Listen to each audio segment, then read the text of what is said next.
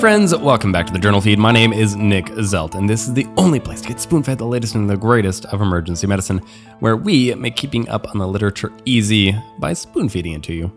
If you are hearing this right now, then you are not currently a Journal Feed subscriber and so will not be receiving the full Journal Feed podcast, only getting a portion of the past week's articles. Don't worry, all good articles, but if you would like to get full access to both the podcast and the blog, then you'll have to become a member. All the details for that are at journalfeed.org. And remember, we never want money to be a problem, so if you're having any trouble affording a subscription, get in touch. We'll help you out. Also, it's really cheap for residents. This is the audio version of the past week's summaries, which were brought to you by our authors Megan Hilbert, Jason Lesnick, Caitlin Nicholson, Kitan Patel, and of course, Clay Smith. And so I bring you the first article titled Comparative Effectiveness of First Line and Alternative Antibiotic Regimes in Hospitalized Patients with Non Severe Community Acquired Pneumonia, a multi center retrospective cohort study out of the journal Chest. All right, last week we talked about community acquired pneumonia, CAP. Well, we talked about severe CAP. Now we're talking about not so severe CAP. I mean, still pretty severe CAP because these patients had to be admitted, but not so severe that they required respiratory support. Here's the question as always what antibiotics do we give these patients? These authors looked retrospectively at four common options beta lactams with a macrolide, beta lactams alone, a respiratory fluoroquinolone, or a beta lactam with doxycycline. This should not be really novel information since we know that covering for atypicals is important, but Giving only a beta lactam was associated with higher in hospital mortality and adjusted risk difference of 1.5%, as well as longer time to discharge. Oddly, it didn't increase the mortality by having more adverse effects somehow, which included transfers to ICU and cardiac arrests.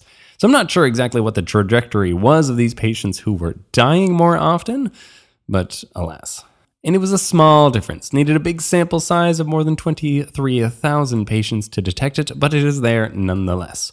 So, uh, the bottom line is that you have to cover for atypicals in sick patients with community acquired pneumonia. A beta lactam alone approach is worse for your patients. In a spoonful, a beta lactam alone treatment approach for hospitalized community acquired pneumonia patients was associated with higher mortality rates. This fits with other data along the same lines. And then we jump to the fifth article titled Association of Small Adult Ventilation Bags with Return of Spontaneous Circulation in Out of Hospital Cardiac Arrest out of the journal Resuscitation. You know, when you're standing outside the crash room and you're watching because it's being handled just fine without you, and there are already too many people in the room, anyways. So you just watch and you nitpick a little bit about things that you pretend wouldn't be happening if you were the one running that resuscitation. Don't pretend, you do it too. Anyways, one such thing that you could be picky about is how hard someone is squeezing the bag to deliver the tidal volume to those patients. I was always taught not to freak out when you're squeezing that bag. Just calm down, don't squeeze too fast. And even though the bag is more than a liter, you only need to deliver 5 to 600 milliliters per breath during CPR. So, why give people the option to give more? Why give them that big bag? Why not just give them a smaller bag? even though the recommendations for those volumes uh, they're not really based on that much. So what happens when EMS doesn't get a normal size bag, instead smaller bags?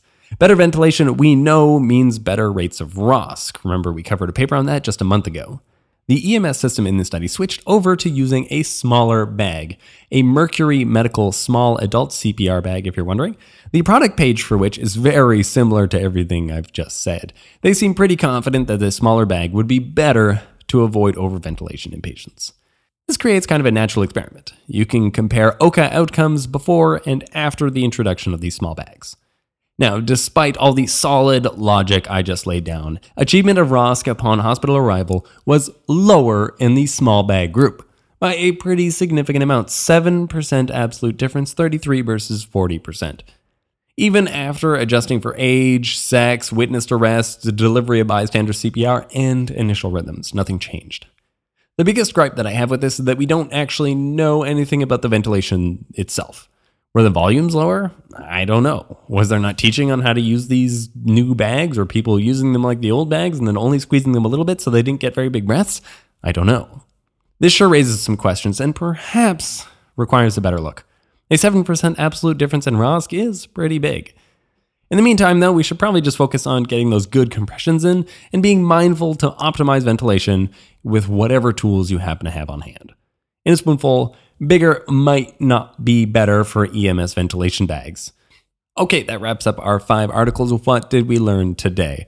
From the first article, a beta lactam on its own simply isn't enough for some cases of community acquired pneumonia, and this was associated with higher in hospital mortality rates. Then, from the fifth article, an interesting study which showed that smaller ventilation bags are perhaps harmful.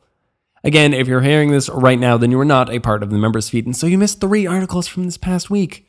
One looked at should we test all the kids who come in with gastroenteritis symptoms? Another looked at new guidelines for AFib, and lastly, we were covering inequalities in the pediatric emergency department. Links to all the articles summarized can be found at journalfeed.org, where the newsletter is the best way to make the podcast into a bite sized nugget of spaced repetition that keeps you smarter.